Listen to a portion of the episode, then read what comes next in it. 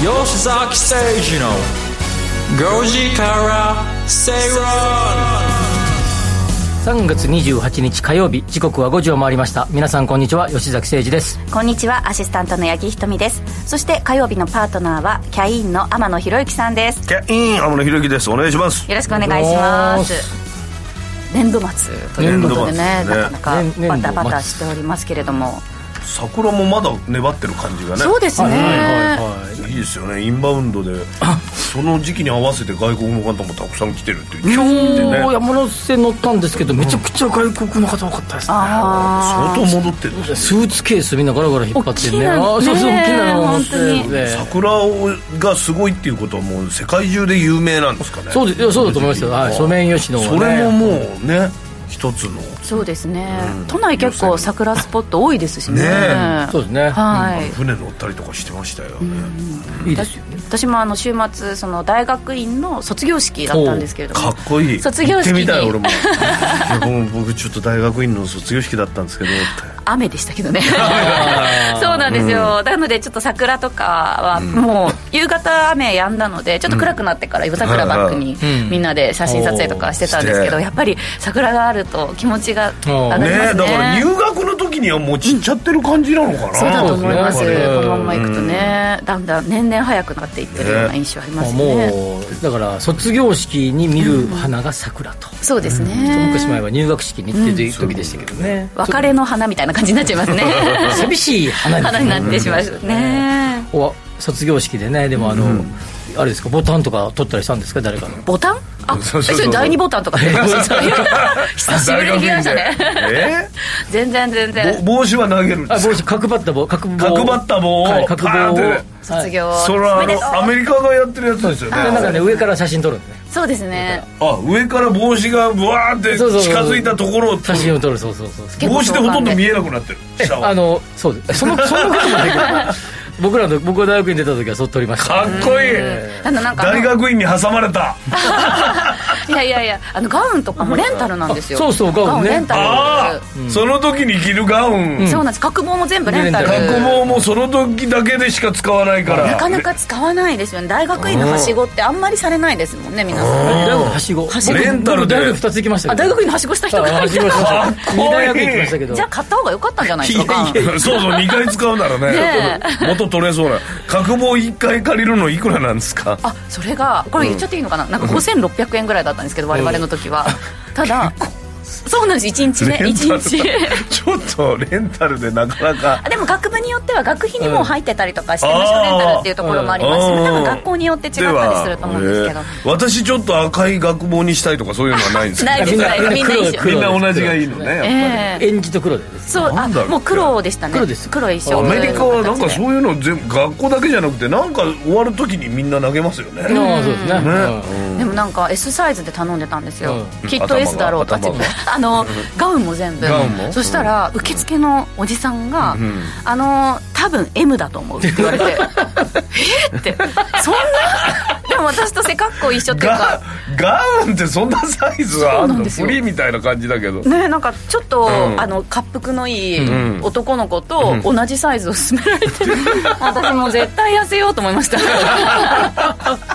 で M にしたのした M らにしましたはいでもこの後その後謝恩会があるんじゃないですかラジオ音会そうですね、土曜日そして日曜日も謝恩会というか、まああのはい集まってっていうので、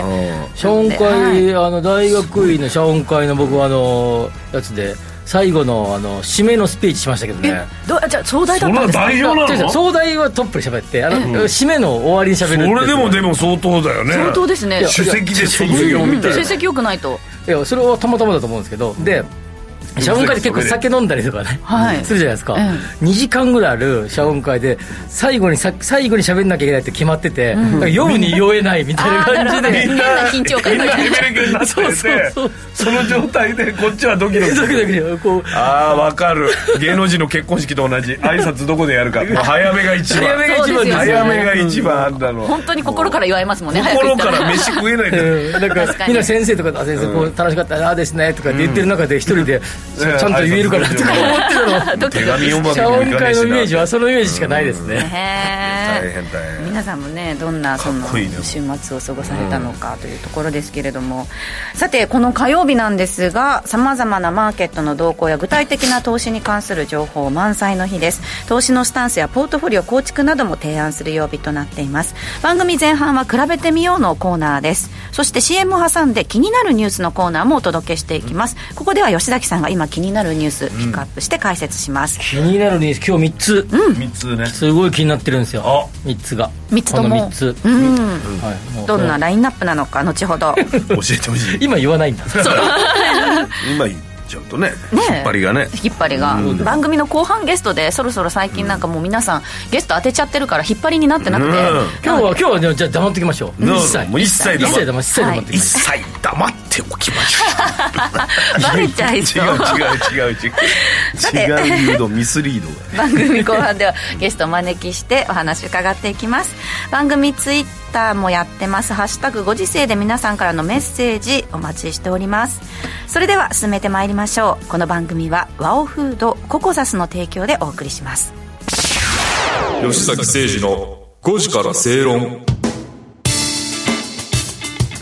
さてこの時間は「比べてみよう」のコーナーですあらゆるデータを比較しながら投資のヒント探ってまいります今日取り上げる話題は心のゆとりとお金に関する意識調査いいですねういいテーマだなはい、マレーシアでコンサルティング事業などを展開している会社が日本国内で心のゆとりとお金に関する意識調査を行いまマしたレーシアの会社がやってくれそうたなんんでですすかよねはいすごいねでも代表取締役は日本の人方ですね方ですねまずはじめにで会す社をねマレーシアに持ってるうんはい、そそうういうこのとようでですすねね。まずはじめに心のゆとりとお金には関係があると思いますかと質問したところ、 100%あるでしょう80%らしいでしょ関係あると。 100%ではないそう、関係あると回答した方が80%。お金がなくてもゆとりだけあるうん。すごいいねいじゃないですかのすごいねやっぱり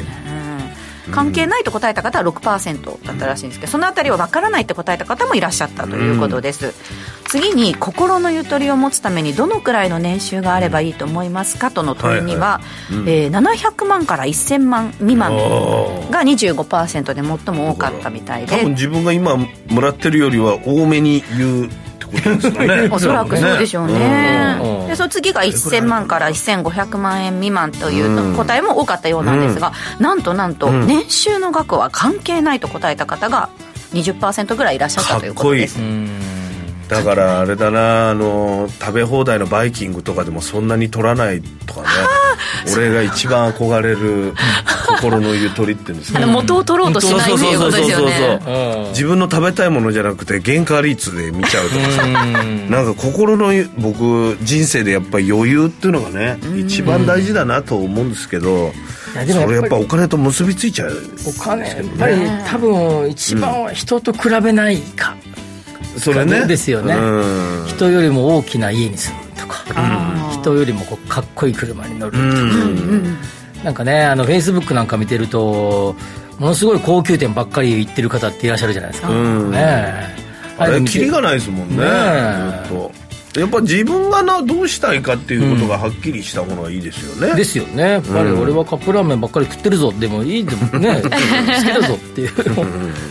そうですね、ただあれですね、あのー私もそんなにそのお金たくさんあったらいいみたいな感じではないとはないけ思うどんですけれども、うん確かに天野さんの言う通りバイキングとかでちょっと元を取ろうぜみたいな感じの気持ちがいつになったでも天野さんのレベルでなくならないんだった俺らは俺はもうなくならない性質みたいなことですかだって今それはお金がいくらあろうがなくならないく ならない性格的なと昔こかろらですそうだからあそうか変わんない変わんないそんなのそうですねだからそうなお金がたくさんあったとしても、自分のベースって変わらないから、やっぱなくてもゆとりがある状態を作っといた方がいいですよそうですねそうですね確かにその心をゆとりを持つために、えどういうことができるのかどういうふうにした,、したらいいのかっていう話があって、まあ、そこのアンケートでも投資をあ投資じゃなかった仕事を充実させるでしたりとか、あとなんか心を鍛えるなんていう回答もあったようですすごけいど、なそれええ心を鍛える滝とか打たれてるとかそういうことでもなんかむ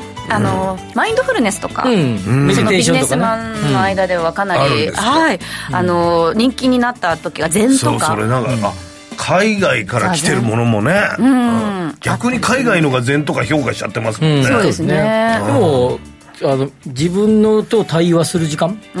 まあその瞑想したりとか、迷う走るじゃない方ですよねあの考える方ですよねあメメディテーションの方 はいえ右往左往じゃないた多分どうなんかなおこ心のゆとりってお金ももちろんだけど、ある程度のお金とともにやっぱり時間じゃないかなってすごい思うんです時よね間時間に追われないとかですねうん例えば朝ね八木ちゃん朝は早い番組やってるじゃないですかえその番組がない日の朝ってもう目覚ましかけずに寝とこうとかえ さそうですねこれ心のゆとりを感じないですか、毎朝自由だと思っておきますねですよねだからゆとりを感じるためにはある程度どっかで頑張っとかないとゆとりを感じない 感じいないあーメリハリみたいなところがあメるかもしれないですよね朝ずっとのゆとりだとね、うんリハリをね朝のやっぱりね僕もあの8時半からのやつやらせてもらってますが2年ぐらい、やっぱ日曜の夜のあのなんとなく絶対に6時前に起きなきゃみたいな感じ の、やっぱ ちょりっとゆとりがなくそなれがるなくなり ますねまあ別に大し大して早くないんだけど、なんか絶対遅れちゃダメみたいな、うんありますよね、生放送とかするとやっぱそういう時間に追われてるって感じはありますよね天野さんなんか今あの雰囲気見てたら全然時間に追われてない感じです、 あのねそういうことで焦らないくなっちゃいましたよねそういうことであオンエアの直前まで LINE 見てたりとかっそうていそううねそうそうそうそうあなんか耳入れてないなとかね、うちので僕のなんか適当に喋っちゃってねあの台本とかもほとんど読んでない仕事がいっぱいあるんで すよだから仕事の場が一番余裕あるかもしれないですねやっぱお金じゃないってことですよ、いやーそうなんか、まああるで程度もの仕事が楽しかったら一番ね、楽しければ余裕があるってことですもんねそうそうですねそうですねうんうんも忙しくてもね何ちっちゃい頃何になりたかったですかそういう まあ芸人は芸人というか、あのお笑いはやりたかったですあとテレビとにかく出たかったですどようねじゃあもうそれは叶ってんですよ叶ってるんですよね、信じられないぐらいね叶ってるんですよ 会いたい人にも会っちゃってうんねしかも長く続けて目標をらっ見しゃつるけるのがねまたキープ力っていうのがねそうですねなかなか大変になそっうてきますよねその後確かもうにでもねほらあの多分ここ3人も比較的やりたいことをやってる、だから心のゆとりがある方ってことでかもしれないですけどあーまあでもねこれがでも例えばこのあと10年20年経ってきたら、環境も変わりのですねそうですね状況も変わってくるからそうまですよたいつ心のゆとりがなくなるかもしれあなあでもテレビがネットに変わったりとかね、すごい変化がありますもんそうね、ですね2030年前携帯ないんだからね確かに、私あのシッターさんを予約してたっけとか、あれ仕事ここの日入ってるけど私ちゃんとその一時保育の,、あの時間延ばしてたっけとかなんかそういうので、うわーってなってそのた自時期分はのスケジュールだけじゃないそくうですなるねからねはい、そのあたりもね乗り越えて堂々とされてるお二人はやっぱすごいなというふうに思い ますいやいやいねやいででも毎月毎月この月末になるとあの、あと何本連載の締め切りが光る と思ってこのこ今 月の先月すごい面白くて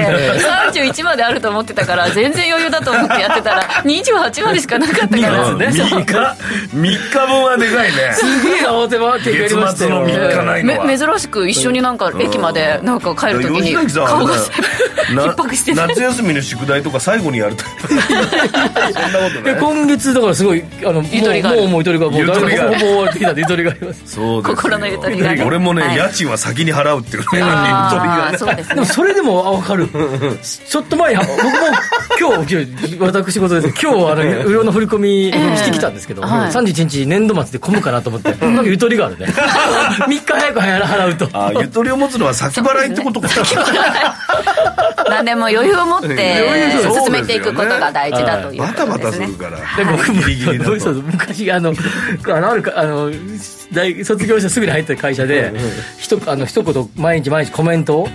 あの新入社員が順番にコメントをするっていうある日の僕の番になった時に、僕のモットーは「心にいつも余裕感です」っていうふうに言ってたら、はい奥から人事部長が「じゃあ遅刻してくるな」って言われて 即突っ込まれ突っ込まれたことがありましたけど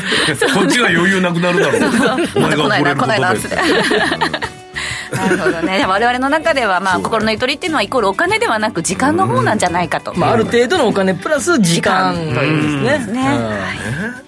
結論出ましたえー出たという出ことまでしすた結論ね、えーお知らせの後は今気になるニュースのコーナーをお届けします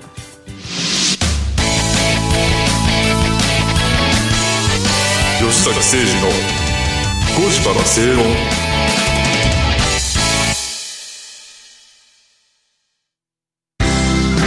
人生100年時代あなたはどんな人生を描きますかお金に困らない人生にしたいやりがいのある仕事に就きたいお気に入りの間取りの家に住みたいあなたの描く理想の人生をココザスが幅広くサポートしますさまざまな資格を持った専門家がお金仕事住まいについて無料でアドバイス一緒に豊かでワクワク生きる未来を作りましょう詳しくは番組ウェブサイト右側のバナーからココザスホームページをチェックさっきのラジオ番組聞いてくれたあ、聞けなかったよ。絶対聞いてって言ったのに。あ、じゃあ送るよ。送るわかった。それではお父さんへの感謝のお便りまずはシェアして送ろう。あなたの思いまで。ラジコ。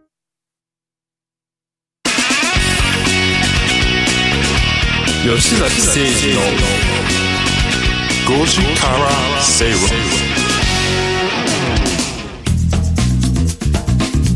ラジオ日経吉崎誠二の5時から正論をお送りしていますこの時間は吉崎さんに今気になるニュースを解説してもらいます知りたい知いやさちょっとさっきのさ心のゆとり一個だけそう言おうと思って忘れてた、ええ追加で言うと、はい心か体調が悪い時って心のゆとりないよねなあであよくよいくですね体さですよね心技体って言うじゃないですか、でもなんか気分的には対心技じゃないかなっていつも思うんですよね体が一番一番体がシャキッとしてないとなんか心もなんか何もできない気がするんですよあー確かにそうねそれはあるかもしれないですね心技体ってややめて対心技にしよう大かな審議でも年齢重ねるにつれてそう大審議さん対心技です対 覚えやすいかもしれない円安さんが何を言ってるんですか 円安をさん今もね年は円高尾でしたから これはねあ後ほどねそうですね、えーいろいろとお話聞いていきますけれども まずは吉崎さんの気になるニュースということで、えー、23年度予算成立うわーこれ はい、過去最大114兆円ということです防衛ね費。も上がったんだうん防衛費は GDP 比1%超となりました、えー新規国債で歳入不足を穴埋めする構図が続くということです、借金大国になっちゃうこれでもこのニュース、まあままあ、毎年ねこの3月末とか4月末、まあ、今回だから年度内に予算が成立ということなんですが、まあこのニュースの時に必ず出てくるのが過去最大ということそうですね、はい毎回過去最最大大ずーっと過去ずっと更新してるで今回初めて110兆円の大台に乗ると民主党政権の時に確か100兆円に初めて乗ったと思いますが、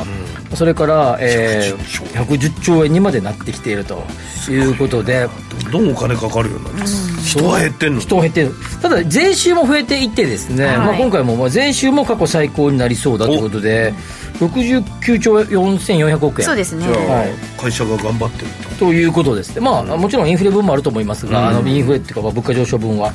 ただですね、えー新規の、えー国債の発行額もかなりとああそこでお金がいるわけですというねことですね、さんさんまあ、31.1%が国債の発行で補うということですが、この国債の発行の割合、大体ざっくり3、4割でずっとこう、まあ、維持してる感じですが、常に3、4割を国債で補っているという状況が、もう当たり前のようになってきているっていいのか悪いのかっつったらねそれは絶対良くないと思いますけど。はい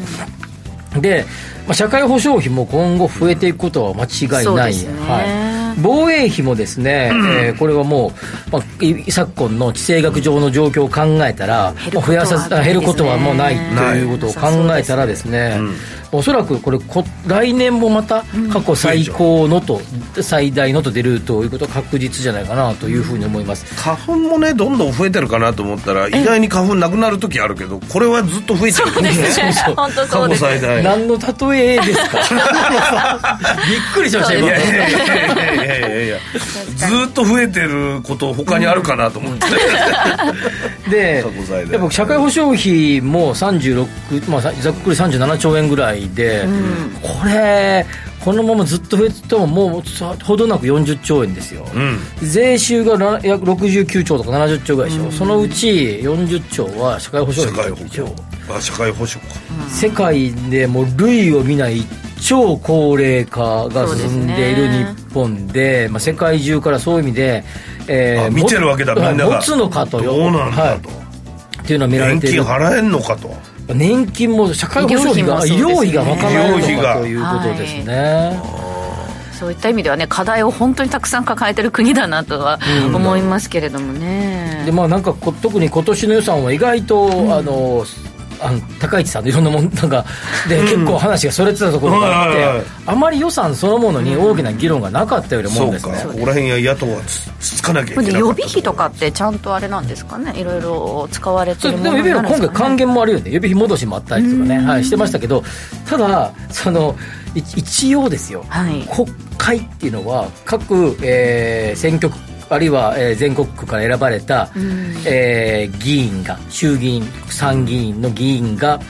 えー国会の中で議論をするわけですね、で、えーその最大の、えーミッションっていうかな、やるべきことはこの予算を策定するところですから、この最大の一番の山場なわけですね、だから通常国会と呼ばれるわけですねこのこの国会のことをね、でそれがこんそんなに議論されずにですね、まあ決まっちゃうって決ことまがっちゃうっていうのはちょっとどうなのかなこの予算あの今回の予算に対するああだこうだ言うつもりはないけど、議論もっとあってもよかったんじゃないかなと思いましたね、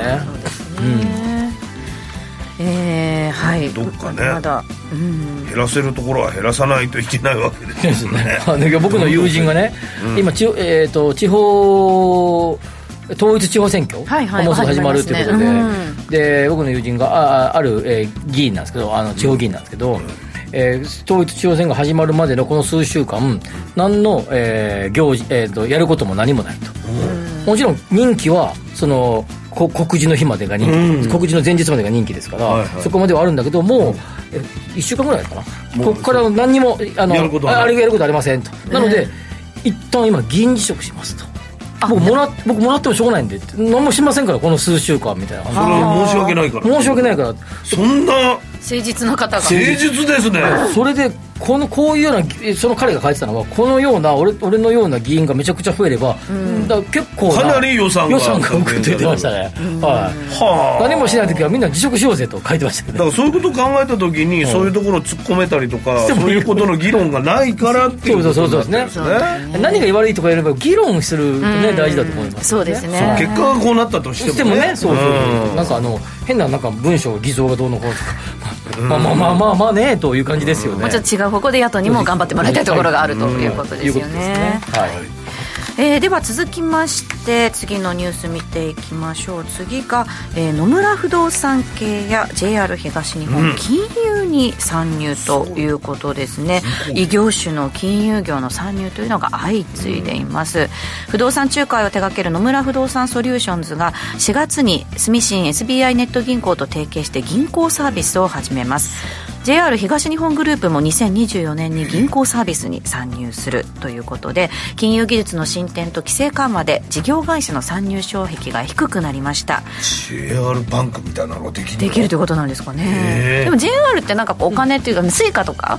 あるので、なんとなくそのいやあったらねね、フィンテックとか金融とかって親和性高いような印象がありますけどね、これまああのー裏側にあるのは、えー、バース BAAS、はあえー、バンキングアズアサービス、あえーバンクアズアサービスと思って言ってたけど確かバンキングアズアサービスバンキングアズアサーはい、が正しい言い方ですということで、まあ、要は、えー、と銀行実際の銀行ね、が裏側にいて、はいえーサービスを提供するのが表に立ってるのが窓口がこういうふうになってるまあ、実際業務銀行的な業務がそれでそのき、えー信用の情報とかいろんなデータベースとかは使えると、うんそれを提供するということで、まあ、今回、えーいくつか日経新聞が挙げている、えー例えばさっきの野村不動産ソリューションズとか、JR 東日本とかは、まあ、JR 東日本の場合は楽天銀行さんが裏っ側で提供するというサービスを。あじゃああ銀行にとって脅威っていうよりも事業会社仲とそう提携できるっていう意味でそうはですね悪いことではないっていうことなんですか、なんでこれでも海外では結構まあ広まってきていて、それも日本でも徐々に導入されてこれ結構ね少し前から不動産系の会社でも導入するんじゃないかって言われてたんだよねでやっぱそれがど、えー、といよいよ、えー野村不動産ソリューションズは今年の4月からかこれなんかななんなんですうまかみねうまみはそうそうそう使う側にとっては何かメリットがあるんですか使う側ですでも例えば、えーそこでえー家を購入するはいと、その銀行で購入すると、まあ、ある意味ワンストップでうーんあいろんのなアとフこタろーサービスを向ける中でそこで、えー例えばいろんな引き落としがあればそこの口座から引き落としてもらうってことなんだけど、いやおっしゃる通りで一方でこれ、口座をいっぱい持つことになるんだよそねうなんですよ暗証番号が覚えられなくなっちゃうそうそうそう大変いだやよ同じにすればいいじゃんいやそこ危ないやつじゃないですかそすれるとねちょっとねえ危怖いない危ないでま あまあそれは置いといて、まあ、まあ確かにえい多くのまあでもでもねこれあんまり、あのこういうことはあれかもしれないけどおそらくですね、まあこういうふうに、まあ、融資がしやすくなるうん自社であの、うん不動産とかんなると。いうのも背景にあるんじゃないかなと思いますが、まあ、一方でそのそこでの手数料収入が入ってくるじゃないですか、ね、であの今回その、えーなんていうかなあの実際の銀行じゃない、はいえーところが、まあ、銀行業に、まあ、そういう意味じやゃる裏っ側で参入していくとなると、えーまあ、その手数料が少し入ってきて、そこをそえー提供している、えーサービスを提供している会社も、まあ、一部それしてもらえると、いうことで、まあ、レビニューシェアしようよと。でその広げていく中で、えーその例えば野村不動産の野村不動産系の会社から出たお金そこでの、えー融資などは、まあ、レビニューシェアしようぜということだと思いますね。なるほど使う側はなんかでもあれが増えそうですね手数料み手た数いな料のがねそうそうまそあ、手数料はどうか別としても確かにあの面倒くささは増えますよね、少なくともね、うねえまあ、でもこれでも世界的先ほど言ったように海外ではあアメリカとかでもドイツでもイギリスでも結構やっててバース市場海外で先行して拡大しているっていうふうに書いてますね、へえイギリスの調査会社によると世界のバース市場の規模は27年には380億ドルと、22年の3倍超に拡大すると予測しているということで、そうですだからラジオ日経銀行とかそういうことそれですよ何ねに使うラそうですね何ですかとか言ってフジテレビバンクとか日経バンクみたいなのがスタッフも首かしげてますけどうん、つって 何に使うんだろうドってコいモうバンクみたいなねあるのかまあドコモとかだとねポイント貯まるとそうかそうドコモとかはね分かりやすいもしかしたらですそうよねいうのがあるのかなというふうに思いますけれども、あどういう各社がどういうサービス打ち出してくるかも注目でまあ、すね、航空会社とかマイレージと紐付けたりもできるしあー確かにまあ、ポイントカード個性個性的な銀行がいっぱいできるってことだよねそうです、まあ、個性個性個性的的というか我々がじゃあ例えば旅行に行く時はこの ANA バンクとか、うんなんかそういうふうに JAL バンクと使かい合う、使い分ける人が来るってことなんですかめねちゃそうそうそうそうそうそうそうだから別のアプリなんでしょうけどね、ええでもアプリもアップデートしたら急になんかまたログインしてくださいとか言っ 全然全然全てわけわかんない暗証番号とかね あるのでいやーそうですねどうなっていくか楽しみなとこ若ろ者にではこっちの方がウケるかもしれませんよおじさんそうですセブン銀行とか ね驚いたけどねコンビニでやるとはいはいはいはいああいうののもうこういういろんなあれはちゃんと銀行業企登録してるからああそうかそうあれはちゃんと本本ちゃん銀行ですから版ですねだから親会社が後ろにいるっていうところはちょっと違うそうですまあおいておいてシステム提供会社が裏っ側にいるということですね、まあ、新しい流れですが、まあ、多は分いこれはもう、えー戻らないでしょうね、はい、絶対そっち行くでしょうねどんなサービス出てくるのか楽しみだというところですね、はいえーさて実感結構迫ってますけれども簡単に最後じゃあ人口の動きというのを見ていきましょうか、毎月公表している東京都の人口に基づき、えー令和5年1月1日現在の人口の動きの公表があったということですね特徴どどこになりますか、はい、あのーえっと、全国の動きの数字もげ一回これで取り上げたと思うんですけど、ええまあ、東京だけにこだわるとですね、えー東京の、えー人口は社会増減おかお覚えてますかね人の移動、転入転出の社会増減は3万5563人1年間で、えー増えた増えたってことですね、はい、東京は、い一方で自然増減、これは亡くなった人と生まれた人の差でこれは4万5735人減少している、じゃあ減ってんじゃん、ってことですよね,、ってますね差し引きすると、でもえその他ででもに東京都の人口は増えているなぜっていくと外国人が5万7885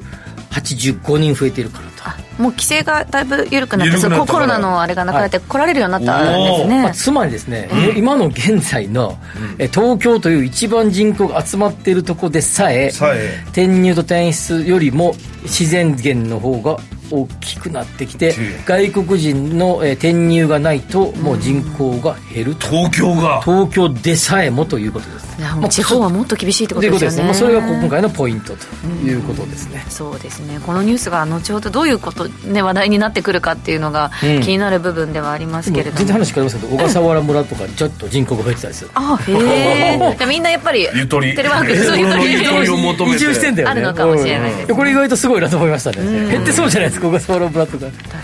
に 人口の動きこれからもチェックしていきたいところです、さてお知らせの後はゲストをお招きします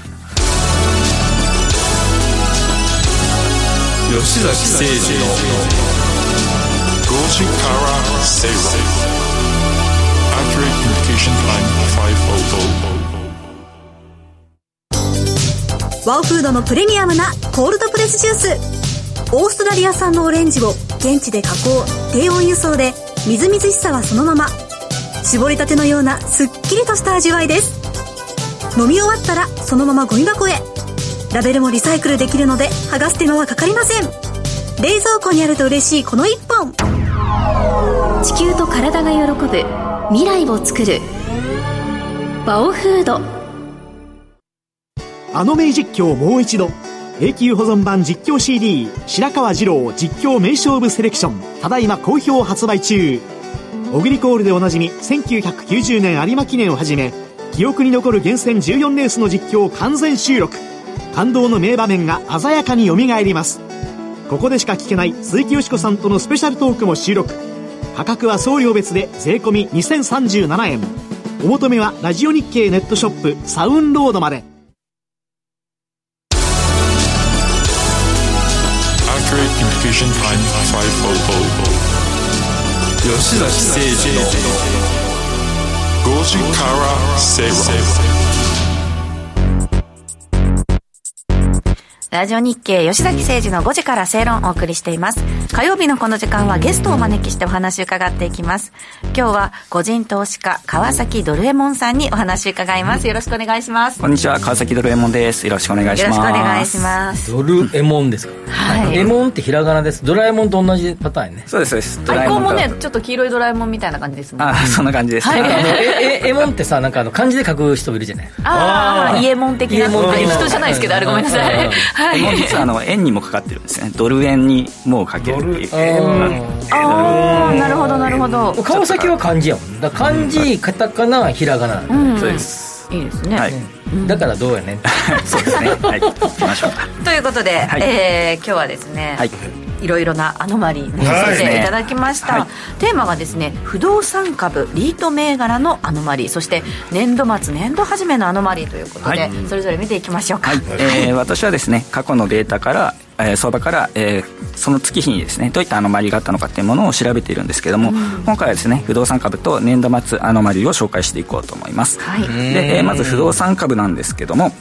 えー、ずばり注目なのがですね3月と10月が結構偏り強い銘柄多くありまして、えー3月はですね三井不動産株が過去20年間中14回陽線がついていると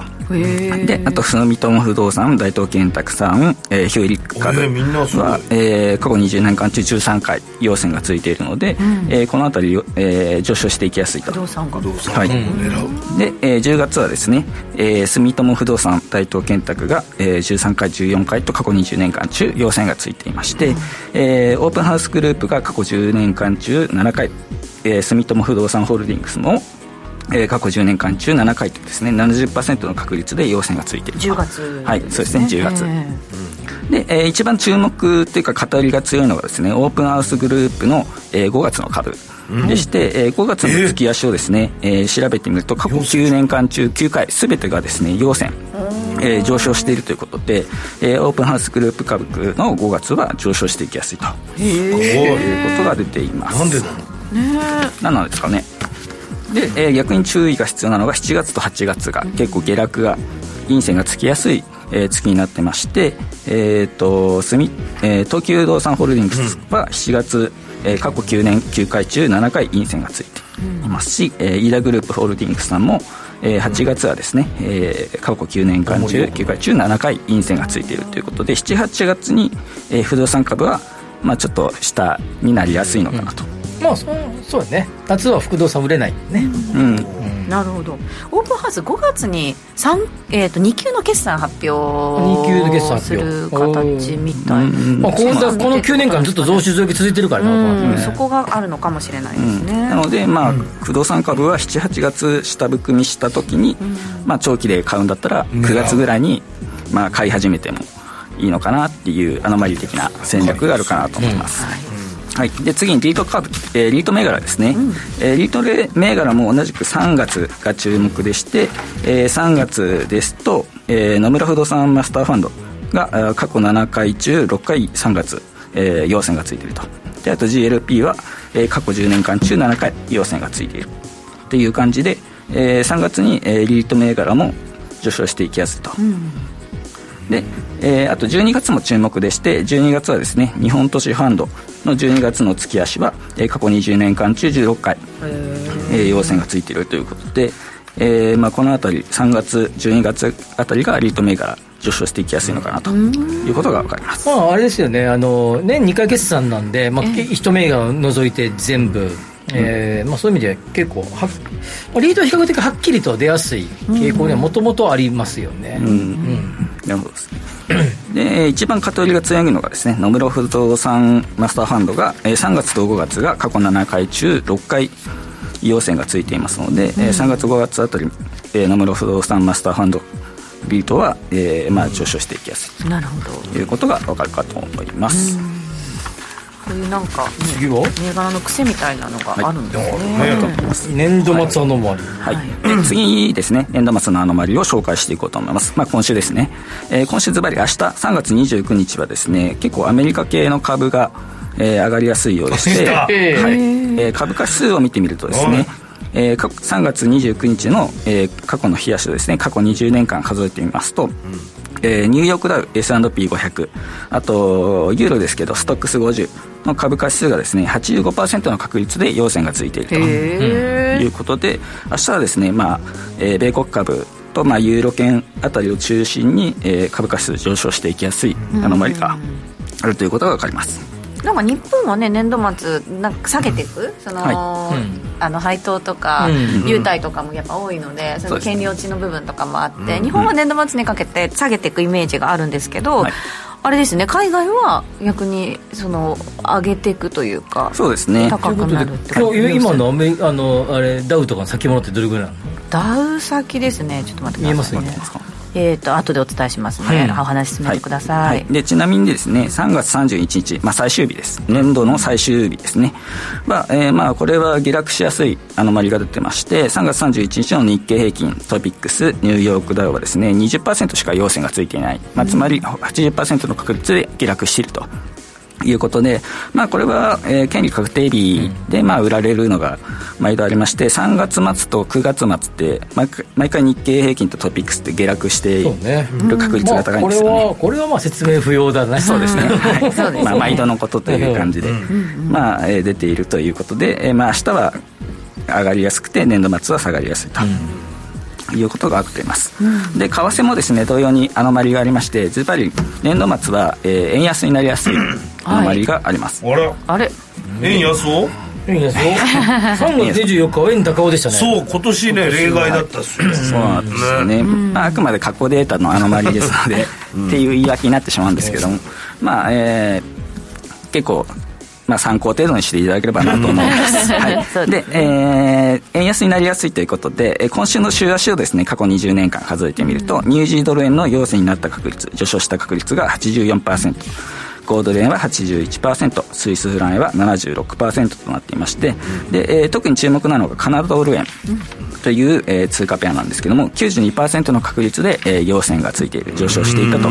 いうことで、えー今週はですね円安、まあ、黒線が上昇していきやすい傾向があるということで注目なのかなと思っています、先ほどお話にあったダウ先なんですけれども、足元が、まあ、0.8%程度の上昇ということで、はい、まあ、じわ上げですねそうですねまあ、なので来週、えー明日高いが、まあ、本番なのでそうですね、まあ、今明日日はね上まがだってくれれば、 28日の取引にな上るのでがりそうはい今のところ流れが流れね勢いで来てるかもしれないですね 上がってくれれば、アノマリ通りかなとかっこいいかっこいいねはい、うん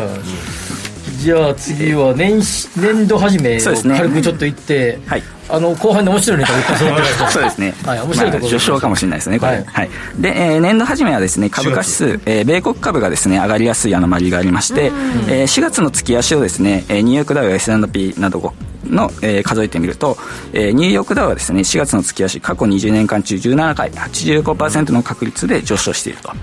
で S&P500 も16回80%の確率で上昇していますしあと香港反戦指数も、えー17回、えー、85%の確率で上昇しているということで、まあ、4月年度初めですね、まあ、けどアメリカは年度初めっていう概念なのかなっていうところはあるんですけ ど、確かにはいまあえー米国株が中,、えー中心に上昇していくと、セルインメイの前ってことですよね、そうですねアメリカはね、いそういうことまあ、ちょっと理由が結局なんだろうっていうところなんですけど3月日本やって4月からアメリカに移ればいいわけだから、うんそうですね確かにそれでポートフォリオを変えていけばはいはいで、えーで為替にもですね年度初めアノマリがありまして、えー4月はですねポンドが買われていきや すいアノマリがあります、なんでやねんって感じやね大技にしてもらいたいね4月は4月はポンドね本当ですね4月はポンドはいで、えー調べてみると4月の月足はですねポンド円が過去20年間中16回ポンドドルも16回ついていまして、すごいねえー80%の確率でなん4で月だはろう上昇しているということ4月はやっでぱイギリスですようんまあ、えー、とイギリスは一応エリザベス女王元女王になってしまいますけども、はい、の誕生日そうそうだはいね、そうだねあとイースター、まあ、お祭りがあるから、まあ、そのあたりで経済が活性化していくかなという感じなのかなと、まあ国特有のそうはいいうのが出てくるということですね、さて次にちょっとこれいってみましょう、今日はね、テーマはここまでだったんですけれどもプラスアルファでいろいろはい調べてきていただいたと調べまいしうことで、はいあはのまあこあのラ過去のラジオをですね、えー聞いていたら、まあ、ジャックさんゲストさんジャックさんはいい、が出ている日は株が売られやすいという噂をちょっとおはい聞きしたので、そうなんですかえ ー調べてみたんですけども、えージャックさんですね過去11回出演しているみたいでしてその時の日経平均の冷やしをですね、えーカウントしてみると11回中9回がですね日経平均下落しているとえ いうことで大谷より大谷より打ってるじゃないということで、まあ、ジャックさんがここにゲスト出演するときは日経平均がだ分かりやす下い落だからジャックさんがゲストの前日までにそうですね売ればいいのかなそういうことか、そういうことね。うんジャックさんが出るってことを知っとけば、そうそうそう8割の確率で、その日に、なんかあの、あの日経平均の、にあの、2人ぐらいのパンドとか買っとくと、下がる。い、動きが ね分かるということでじゃあそれれをじゃあインサイダー情報として私がプロデューサー から仕入れれば仕入れればええそしてツイッターでみんなに巻けば8割の確率で下がる。すごいよねこれショートから入ってもいいかもしれない。そうですね。これから入っていきましょうか。はい。まあなのでジャックさんは株安男なのかなっていう株安男株安男ジャックさん株安男の目欲しくないなでも結構下がってる日は下がってるね。そうですねそうなんですよ確かに結構毎回、 9割ねあのジャックさんが元気でよかったですって言ってるような気がします、今日株が下げましたけどみたいななかなかというネタアノマリでした、はいねいないところでもネタにされると いうそうですねははいいで、えーまあ、これちょっとどうしようかなって思ってたんですけど、まあ、出演人の、まあ、誕生日アノマリも一すいま応、せんねありがとうございます丸一日潰しちゃったみたいですそう、ねこれ調もうべてい暇なんでただくのでありがとうございます、でお調べちゃって、ええはいまあ、し調べてみると、えー吉崎さんは、まあ、6月30日誕生日ということで、はいまあ、正直6月30日あのまりがそんな強いのがあまりなかったっていうのが正直なところなんですけど、まあ、強いて言うならトロント総合指数、えーカナダの指数ですね、うんうんが、えー陽性になった確率がお79%ー一割ねで、うんまあ上昇えートロント株価指数は吉崎さんの誕生日は上昇していきやすいとうんカナダでまあ、個別株はこれ言わない方がいいですかね、 まあ、あのさん6月30日ってね、えー月末の、なので、まあ、どうしてもゆあの権利確定日で株が下がりやすいっていうのがあるので、まあ、そこでちょっと個別株がいくつか、まあ、下落しやすいなるほど確率が出てるとなるほど。いうことになっています、であと円安夫さんは円安は基本的には円安でしょそうなんですよね、はいでそれプラスあの実は商品先物のアノマリとかも全部調べてましてもう先物なんですか僕はえー、砂糖ですね砂糖砂糖先物のシュガー糖分がねはいうんはいそういうことなんですかシュガーで生きてるからはいまあ、陽性確率が80%と8割ってすごいですねは上がるんだなんでやっぱり俺が俺がいっぱい俺の消費で消費で俺の消費ではいはい甘い男ですねねえ砂糖の先物様を動かす男なんですかすごいな社員の甘いにしようかな甘いさそれあのスピードワゴンの人だということになっています、あと八木さんですね、はい八木さんありがと8月1日が誕生日ということで、えー調べてみたところ、えー日経平均の陽性になった確率が71%すごいありがとうございますよかっ日経ただね経済キャスターでねもしこれがなんか8月ねえ逆だったらちょっとドキドキしちゃうところですけれどもよかったですはいと同時にか、えードル高とスイスラン高も八木さんはあるということでおー結構持ってるねそうですね、まあでも覚えておいてく結ださい皆さ構ん多いと8月1日 ですはいドル高とスイス はいドル高子でいいドル高子円の安夫とドル高子 はいということでいろいろと調べてきていただきましたが ちなみに有働さんの あの誕生日のアノマリーもね来ていただいてはいりました、はい、1月19日ですね、えーパラジウム商品先物のパラジウムが86%で前日にパラジウム買ってプレゼントに次の日いいじゃないですかねパラジウムだけを買うことあんまりないですねないですねはいということでいろいろ調べてきていただきましたさんは結構逆さん勝ね率は悪いんだなこうやって見たらえー今日も個別株についてもお話しいただきましたけれども実際に投資をされる際の判断はご自身でしたたしていただきますようお願いいたします本日のゲストは個人投資家川崎ドレーモンさんでしたありがとうございました、ありがとうございましたありがとうございましたサクセスブロッケンは3番手エスポワールシティ先頭エスポワールシティゴールイン4番のエスポワールシティ快勝ですライブマンド先頭だ2番手アマ砂が舞い上がるダートのレースは迫力満点だその砂を浴びながらゴールに向かうあの馬は芝のレースでは勝てなかったがダートのレースで花を咲かせた人間も同じだそこでダメなら別のところで活躍すればいい舞台は決して一つじゃないレースが終わり騎手も砂だらけだだが光り輝いて見える勝負服についたその砂はまるで勲章のようだラジオ日経バーミリアンゴールインバーミリアンです日本のダート界を完全制覇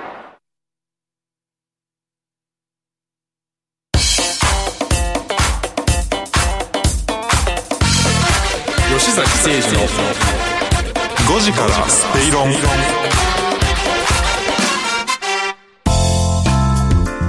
さて吉崎誠二の5時から正論あっという間にエンディングとなってしまいました、えーこの番組はワオフードココザスの提供でお送りしましたはい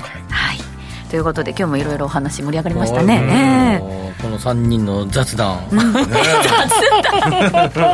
ち合わせしっかりしてますから、しっかりねしてますねお団子食べながらは、はいいだから天野さんいただいたお団子をね、ええ花より団子チームだ僕ずんだ餅食べたかったのにさ、もう来たらもうプロデューサーが食べてたってそういろんな団子のね種類があってね5種類ありましてねえーヤギちゃんが一番初めに食べた みたらしを絶対誰にも渡さないって言絶って対ずんだ餅食べたかったのあのずんだのあんがちょっと残ってたからってことがバレちゃったんですよ吉崎さんにねなかなか犯行がねバレやすいですね団子はなかなか口の周りとかね 美味しいよねずんだ餅ね美味しいですよねいや本当に楽しい、まあ火曜日なんですけれども、うん来週以降ちょっと火曜日リニュー火ア曜日ルがなんか変わるんでそうそうそうそう火曜が変わりますね火曜変わる他の曜日は変わらないですけどね他の曜日変わあらずそうなんですかというこ他の曜日だとでけ変わるえはい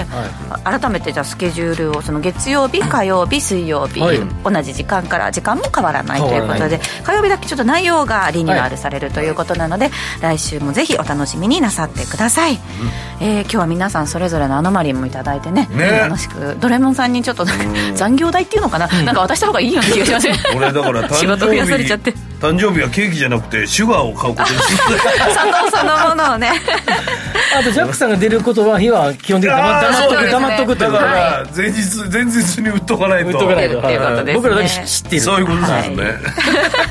ということで今日も情報満載でお届けしましたここまでのお相 手は崎誠二と天野博之と八木ひとみでした明日も夕方5時にラジオ日経でお会いしましょう